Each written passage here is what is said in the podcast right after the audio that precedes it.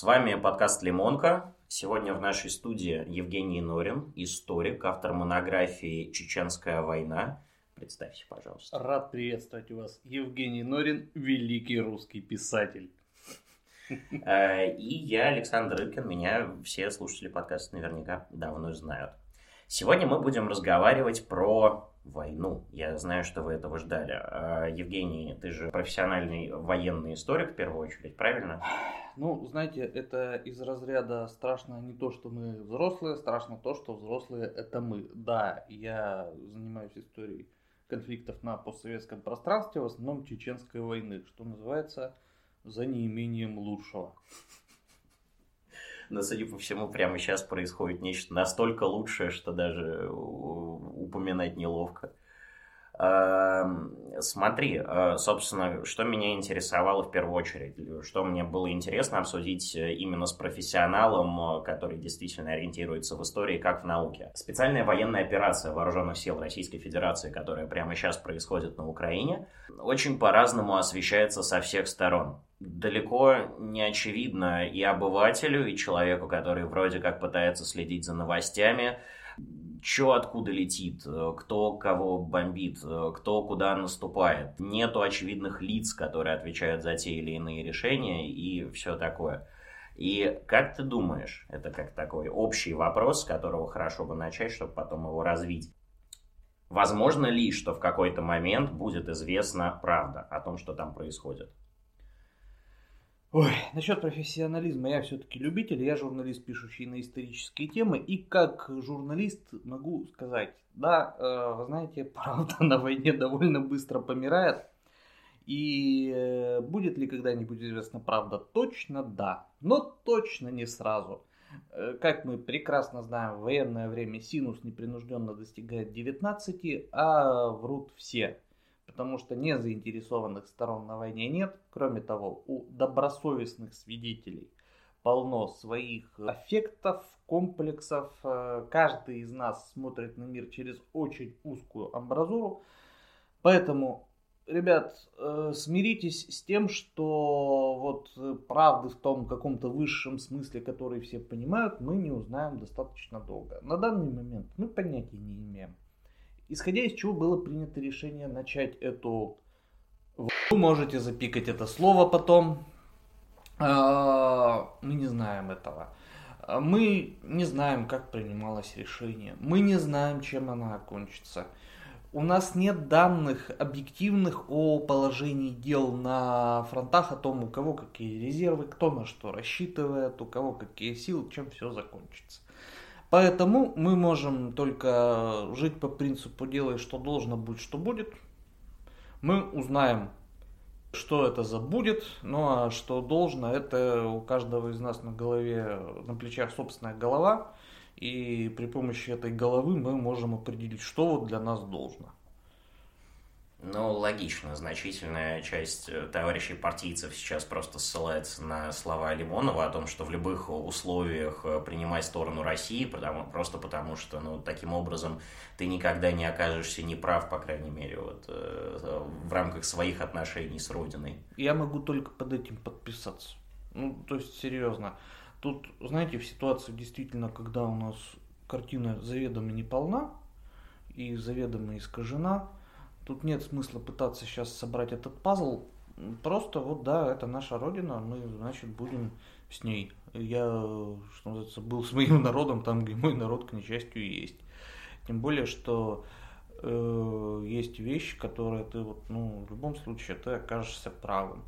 Э, если ты будешь э, поддерживать отечество, поддерживать соотечественников, э, что называется, словом и делом, скорее всего, ты окажешься прав потому что в нашей помощи и поддержке сейчас нуждается огромное количество народу и на фронте, и в тылу.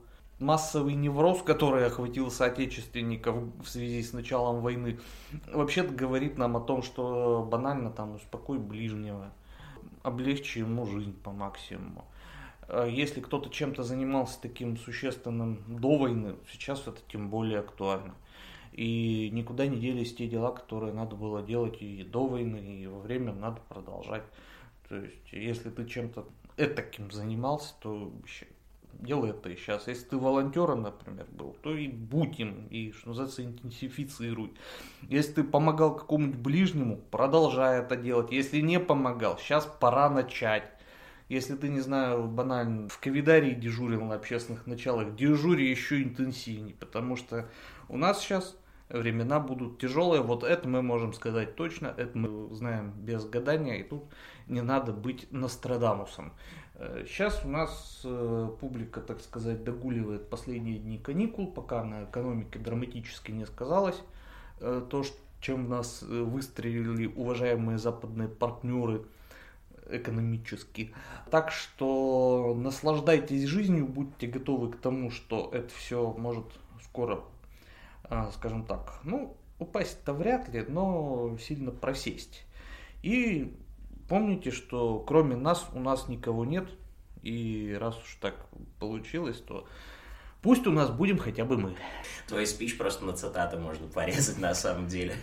И потом, я не знаю, отправить авторам с Царь ТВ, которые там, знаешь, просто в дизайне оформят, типа и подпись Евгений. Да, пожалуйста, я только с удовольствием. А, смотри, а, если сравнивать то, что происходит сейчас с чеченской войной, это в принципе возможно?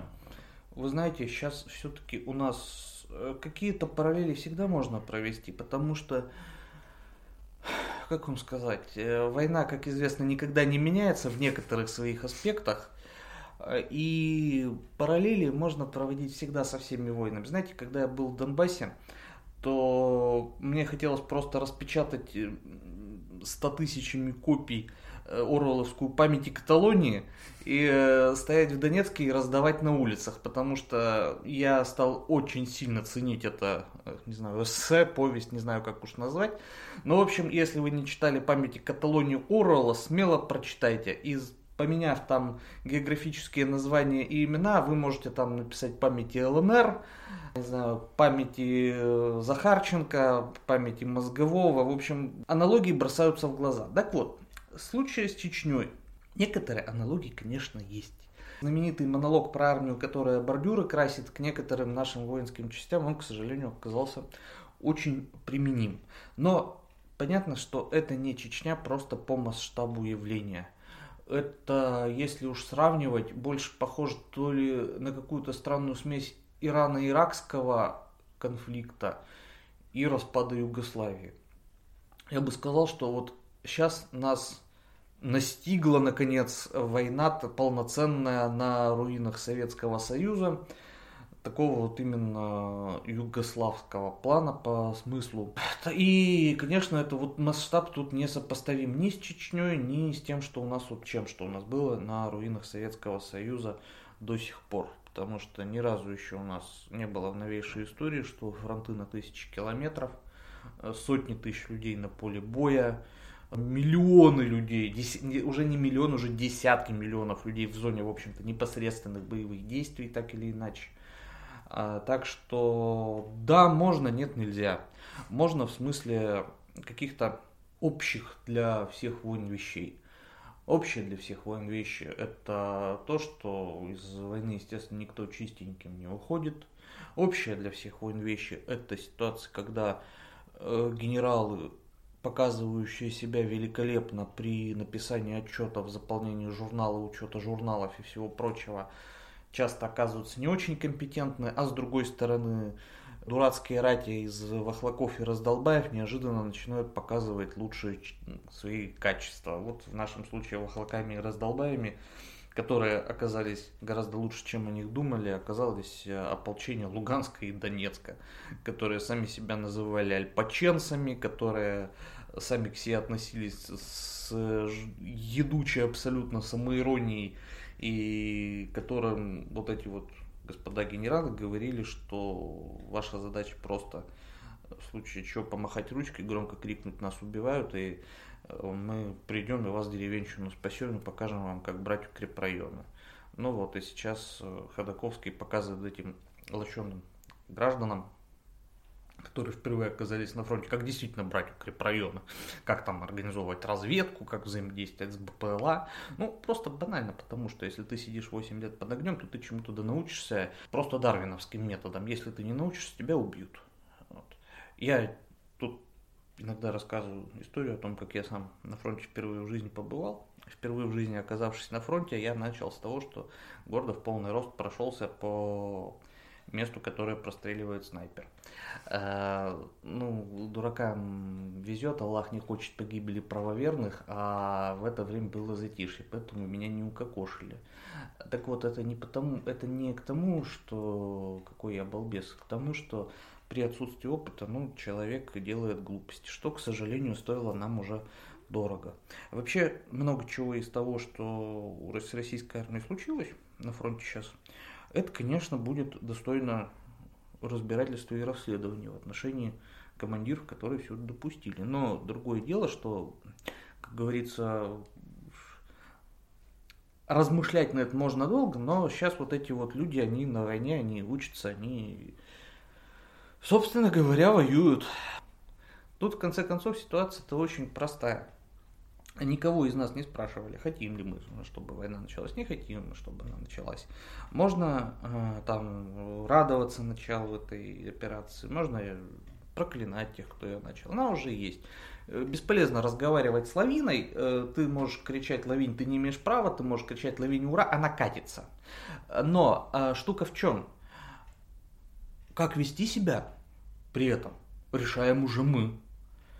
И мы можем здесь чертовски много на самом деле, каждый из нас. И каждый из нас в состоянии хоть что-нибудь сделать на тему того, чтобы облегчить жизнь нашим солдатам, облегчить жизнь нашим гражданским, э, помочь стране это все пережить, э, помочь ближнему это все пережить. Это будет как минимум более продуктивно, чем бегать кругами там и кричать, о боже мой, что же теперь будет, что же теперь будет, ну что будет. В перспективе мы все умрем, примерно вот это будет, просто кто-то через 60 лет, а кто-то вот прямо сейчас в окопе под Мариуполем. Но раз уж такая история с нами случилась, раз уж нас, э, так сказать, настигла история, то, по крайней мере, мы можем постараться достойно через нее перейти. Легитимно, но я скорее про тот вот вопрос э, известности правды про mm. происходящие события. В Чечне же было невероятное количество стрингеров со всех сторон, которые просто ползали с одних позиций на другие, смотрели, снимали, было множество информации через все стороны, прямо сейчас их нет. И таким образом, э, ну, Чечня плюс-минус очевидный конфликт к этому моменту, я правильно понимаю? Ну, то есть его причины, э, не так уж все там, не так уж все там очевидно сейчас. На самом деле, мне самому приходится периодически пересматривать отношение к некоторым аспектам. Э, дело в том, что тут очевидно, не очевидно, это ведь вопрос, а, какой вообще информации о событии мы располагаем. В случае с Чечней у нас довольно много сведений о конкретных тактических эпизодах, но у нас значительно фрагментарнее сведения Иногда они просто отсутствуют относительно механизмов принятия решений, относительно э, того, по какой причине произошло то или иное событие. Вот недавно я разговаривал с человеком, который занимался э, нефтяными вопросами еще при Дудаеве в Чечне, ну, он от российской стороны. Так вот, я с ним поговорил, я сделал много всяких совсем свежих выводов по поводу того, механизма, который привел к началу Первой Чеченской войны, к началу Чеченской войны, как мы ее вообще знаем. По этой причине вот э, я достаточно скептически отношусь к тому, что мы вот э, быстро узнаем, как и почему развивалась вот эта война.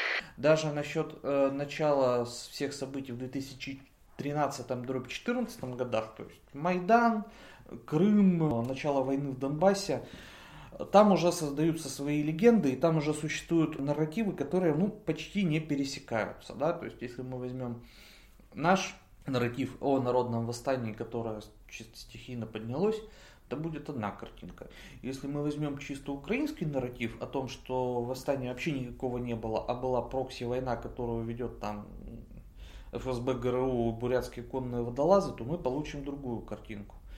Причем даже пресловутая истина посередине тут на самом деле не работает, потому что, знаете, середина может выглядеть как 80 э, к 20 в одну сторону, а может быть это вообще не поп и не попадя, а вообще свиной хрящик, и соответственно реальность может нас поджидать вообще в каких-то неожиданных, удивительных местах. Тем более, что сейчас еще, так сказать, раны не то что свежие, они прямо сейчас наносятся – и в силу этого обстоятельства мы, к сожалению, можем не рассчитывать на то, что мы вот замолчат пушки, и мы через год напишем там объективную историю войны. Даже если мы захотим. Пользоваться источниками друг друга, что, конечно, необходимо. А, пользоваться независимыми какими-то наблюдениями необходимо. Но всегда нужно понимать, что когда мы собираем такой пазл, то, во-первых, в нем заведомо не хватает значительной части деталей. Некоторую часть деталей туда целенаправленно подкинули, детальки подкрасили и подточили, чтобы они лучше туда ложились и поэффектнее там выглядели. Причем пазл еще и пытается при, по дороге прям пририсовать себе усы и воинские звания. Поэтому, ребят, э, постигать реальность необходимо, но не надо тешить себя иллюзиями, что мы на 100% ее постигнем. Другое дело, что, знаете, тут как... Я приведу пример, совершенно не относящийся к теме вот современного конфликта. А, как это работает вообще в истории в принципе? А, вот у нас есть, допустим, история, не знаю, античности. Для начала мы прочитали основные какие-то хроники древние, которые у нас сохранились случайно в библиотеках монастырских. Потом мы изучили тему на каком-то более глубоком уровне по мере обнаружения э, через десятилетия спустя, по мере обнаружения новых источников, э, по мере той, как работают археологи и так далее. А мы систематизировали знания несколько по-иному и под другим углом взглянули на картину. Потом мы свели то, что у нас получилось, и получили какую-то еще более объемную картинку и так далее и тому подобное. И так до бесконечности. И так работает где угодно. Ну вот в той же, я не знаю, в Наполеонике. Вот был Михайловский Данилевский, да, война 1712 года, написал у нее историю. А потом его сменил там Тарля, потом после Тарля был, допустим, Попов и Ливен. И, и у всех все... было свое восприятие. Да, да, да, и каждый опирался на свои источники, они постепенно появлялись новые. А, у нашей исторической корпорации зачастую у многих авторов у одних есть такая неполезная черта, это халтурный подход, и мы получаем, ну или чисто такой популистский, мы получаем либо какую-то проходняк сбитый из Википедии, либо мы получаем книги маэстро. Но есть противоположный подход, которым Э, страдают зачастую действительно хорошие специалисты, это попытка написать историю какого-то конфликта либо сразу идеально, либо никак. В результате получается либо никак. Потому что первую половину жизни пишется монография пуговицы Измайловского полка в царствование Александра I. Вторую половину жизни пишется монография пуговицы Измайловского полка в царствование Николая I. История Измайловского полка как такового а, считается популярщиной и профанацией, поэтому она не пишется вообще. В результате защищается докторская диссертация, мегадокторская диссертация. А, это все уходит в пыльные запасники и становится никому не нужным, пока какой-нибудь э, одуревший энтузиаст на диссеркете за 500 рублей не купит э, эту, значит, диссертацию и не начнет там носиться в популярный журнал, ребята, что я нашел про Измайловский полк. Там в предисловии все-таки немножко про Измайловский полк как таковой написано, вот, поэтому давайте я вам что расскажу. Так вот, здесь будет то же самое. Сначала мы все будем ошарашены. Потом у нас начнутся открытия обжигающей правды, э, которая никому не понравится. Причем патриоты разных стран будут носиться с каждой со своим вариантом обжигающей правды. Э, тут еще штука в том, что, вот, допустим, ну, тот же Донбасс, там можно написать не знаю, статью, можно написать книгу, которая будет полностью лжива в целом, будучи абсолютно правдивой в каждом конкретном факте. Просто потому, что вопрос же еще в подборке фактов, вопрос в интерпретации. Э, мы часто вынуждены все-таки искать э, дерево в пустыне, но иногда нам приходится искать дерево в лесу когда у нас имеется множество каких-то свидетельств, когда у нас имеется, наоборот, нехватка в других аспектах, и мы начинаем добирать за счет интерпретаций, за счет каких-то логических построений и так далее. Знаете, лежит труп в гражданской одежде. Возможно, это гражданский, убитый подлыми оккупантами. Возможно, это боевик или там партизан, застреленный в бою. Просто автомат у него уже забрали. Парамилитарного формирования. А возможно, труп туда притащили. Это тоже бывает в природе. Возможно, с ним случился инфаркт на улице, и он умер, потому что скорая не приехала из-за обстрелов. И понимаете, если кто-то сейчас хочет сказать, что он пытается там оправдать страшное преступление оккупантов в Буче, или он пытается оправдать гнилой фейк украинских негодяев в Буче, то это не так. Это достаточно универсальная, к сожалению, история.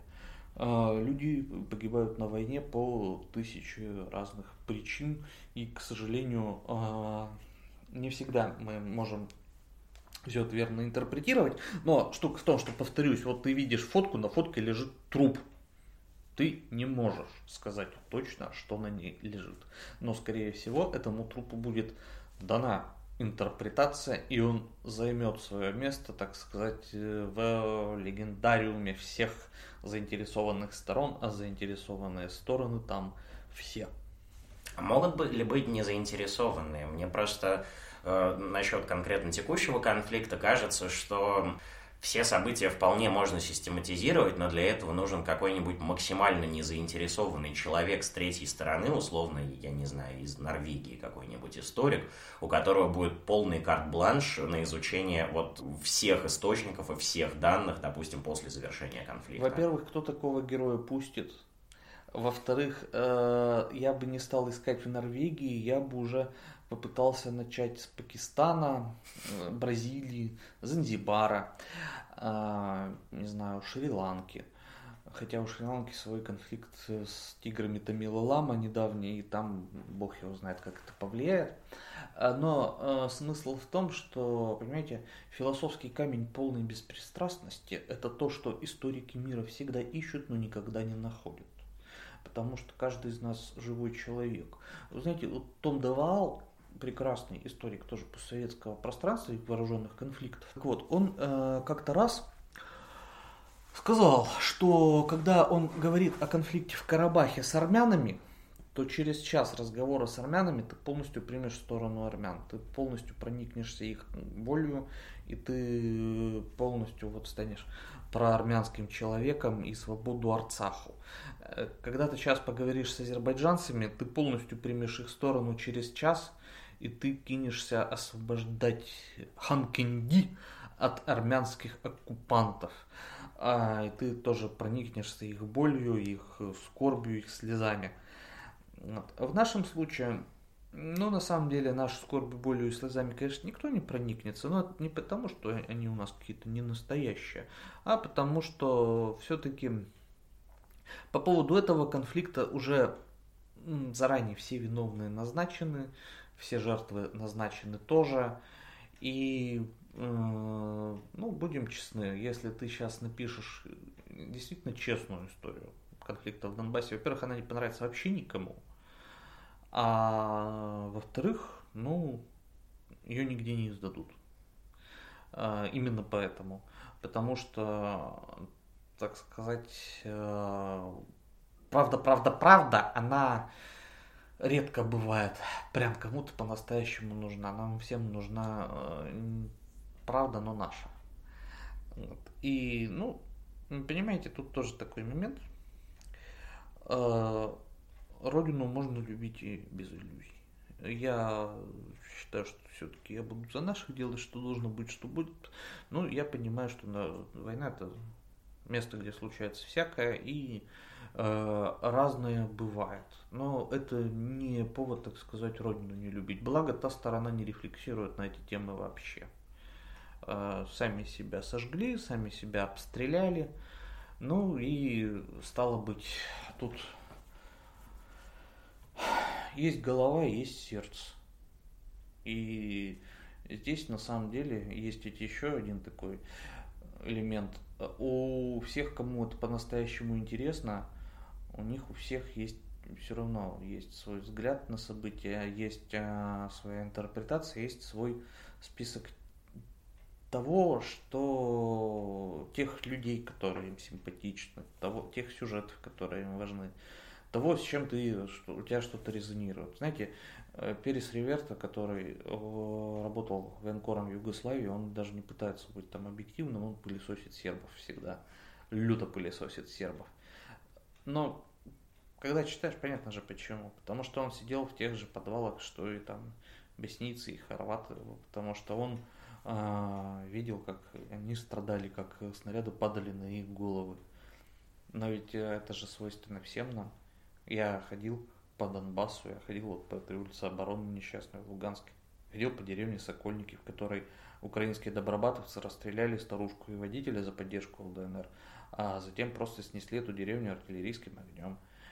Э, если бы я ходил по, не знаю, какому-нибудь городку на украинской стороне, я не знаю, может быть, у меня было бы другое мнение. Но у меня все, что называется, родные и близкие, они вот на этой стороне. И вот их страдания, их э, боль, их чувства, они для меня важны, а вот потому что я их знаю. Потому что для меня наша сторона это не абстракция, это имена. Я, в общем-то... Конкретные люди. Да, да. Конкретные люди с конкретными именами и лицами. И я что, сторону, наверное, выбрал даже не потому, что там, не только потому, что там какие-то философские моменты, политические и так далее, а потому что вот наши для меня это вот Максим, Денис, Людмила Алексеевна, Ксения, а, а их пытаются убить. А, грубо говоря, я понимаю, что для кого-то, у кого-то там есть Тарас, которого пытаются убить наши. Но это его не знаю. Ну, сорян, Тарас. Это...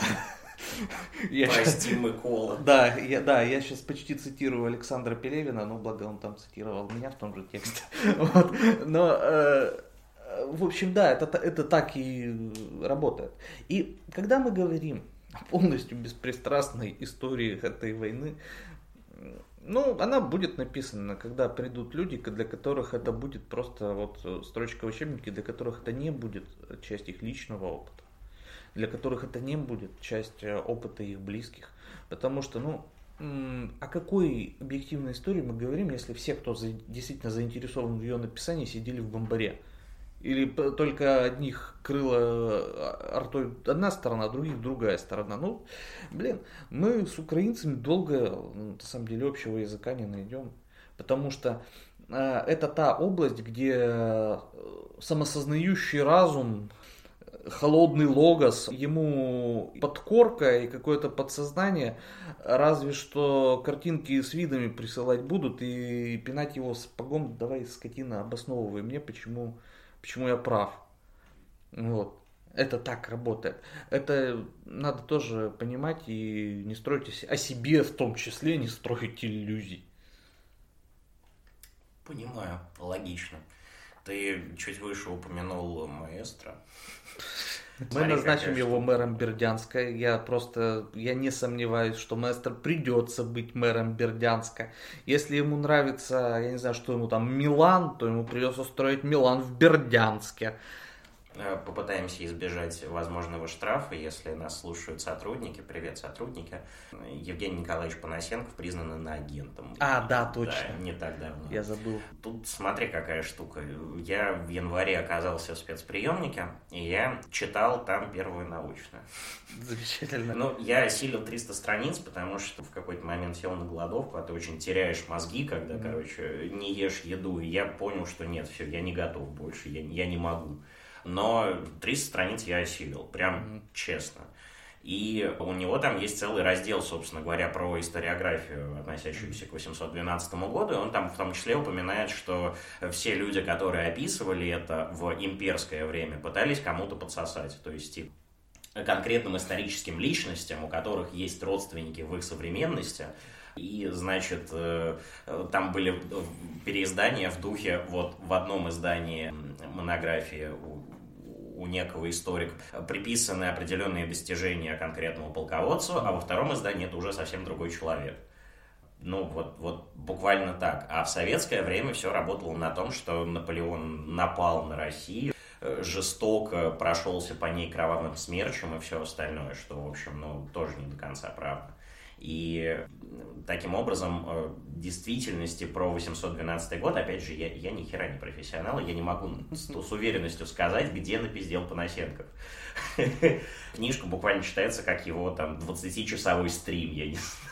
Ну типа. вот понимаете, да, вот вы говорили, что Евгений Николаевич Панасенков обвинял историков прошлого в том, что они пытались кому-нибудь подсосать, но мы прекрасно знаем, что Евгений Николаевич успешно пытается подсосать, но ровно одному человеку, Евгению Николаевичу Панасенкову. А, в этом случае... Главное, что не Красовскому. Да, в, нет, в этом смысле Евгений Николаевич абсолютно самодостаточен, он справляется с собой э, сам.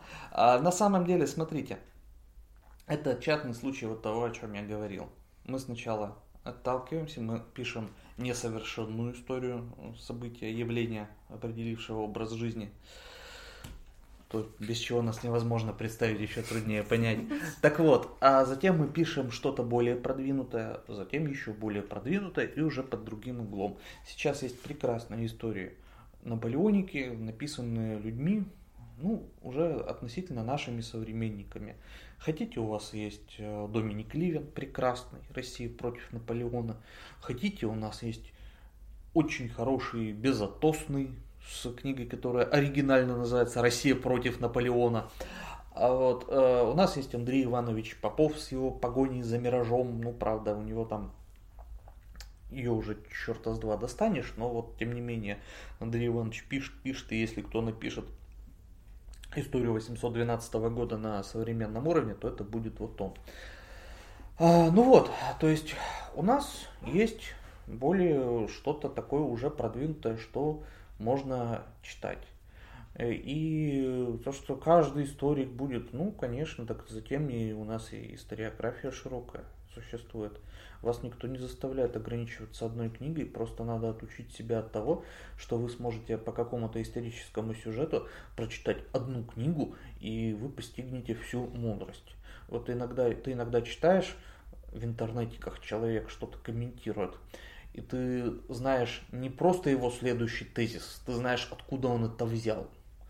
Но это происходит именно потому, что у человека синдром одной книги. Он прочел одну и считает, что ему больше ничего не надо.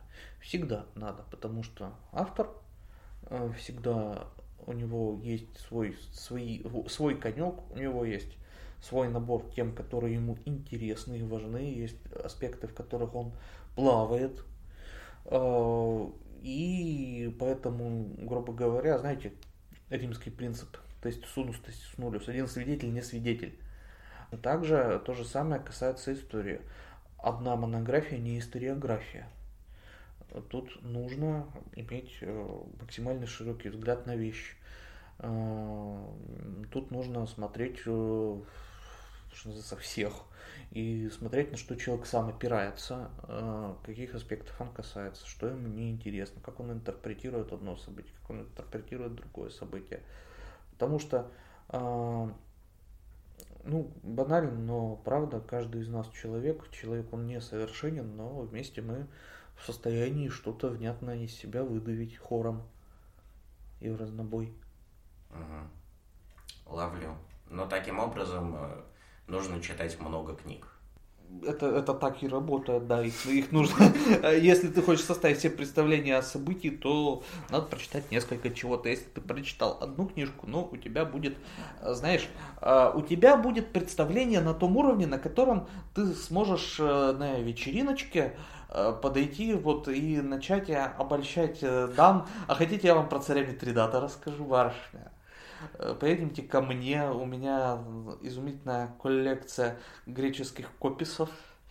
Я покажу вам, что такое копис. И она просто уйдет, и, да, и, да. и владелец дома, да, в котором она... вечеринка, скажет никогда больше с ней не да, разговаривать. Это, э, да, это правда, но зато вы будете интересной личностью, вас все будут знать, хотя никто никогда никуда не пригласит. И ненавидеть, да. Да, и ненавидеть. Ну, вот, э, ну, на самом деле, вот я говорю, одна книжка, она позволит вам рассказывать анекдоты. Несколько более широкий набор даст вам представление о предмете. Но книжку про на Украине нам еще, в общем, ждать, ждать. Э, да, ждать, ждать и ждать. Ну, нам и про Донбасс-то еще ждать, ждать и ждать, потому что все, что сейчас есть, ну, это э, в лучшем случае такой, знаете, сводный пересказ того, что автор прочитал в интернете. Художка в основном. Ну, есть и не художка, есть, ну, он какой-нибудь Поликарпов, он там написал. Э, ну, Михаил, дядя Миша Поликарпов, наш добрый зануда с Вархетсу, вот он написал книжку по, про, в общем-то, войну в Донбассе, но, по сути, он свел воедино сводкой новостей. То есть, э, понятно, что какое-то общее представление это тебе даст, но, ну, самое-самое общее. То есть, э, а вот что-то уже внятное, подробное, это да, это нам ждать и неведомо. И надеяться. Будет. И надеяться, да. Ну, таким образом, я думаю, мы можем потихонечку завершать. Дорогие слушатели, я думаю, поймали весь лейтмотив, читайте много книжек. Да уж. Эм. Но правда уже умерла в окопах. У тебя же должна выйти вторая часть чеченской войны. Да, слава богу. Э, выход задерживался... С прошлой осени, по-моему. Дело в том, что в последний раз выход задержался из-за войны. Дело в том, что у нас случился кризис бумаги из-за блокады. Угу. Поэтому некоторое время пришлось отложить. Но да, сейчас уже наконец-то выходит. Мне уже неловко говорить уже с моими уважаемыми слушателями, зрителями и читателями, потому что меня уже спрашивать перестали, потому что э, выход книги на горизонте, горизонт это линия, удаляющаяся по мере приближения к ней, но сейчас уже наконец-то совсем все. Вот уже, так сказать, занаряжено в типографию, уже вот она выходит. Слава тебе, Господи, в ближайшие... Ну да, да, да. Вот. Ну, я не знаю, что в последнее время на что надеяться, не знаешь. Вот. Э. Ну, понятно, время неустойчивое. Но так и так. Э, э, дорогие слушатели, приобретайте книги в черных сотнях вашего города. Да. И комикс у тебя есть. Да, у меня есть исторический комикс, я автор сценария комикс графического романа Долохов посвященного вот как раз 1812 12. году. Как легко заметить, эта тема мне близка. Вот. Короче, покупайте книжки, э, подписывайтесь на Евгения э, и до новых встреч на просторах э, нашего уютного подкаста. Всем счастливо!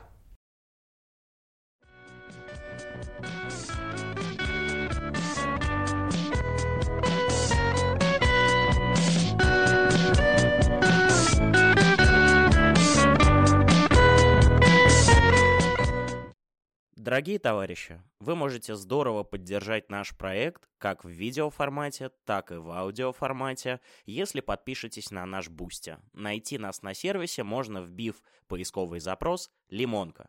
До новых встреч!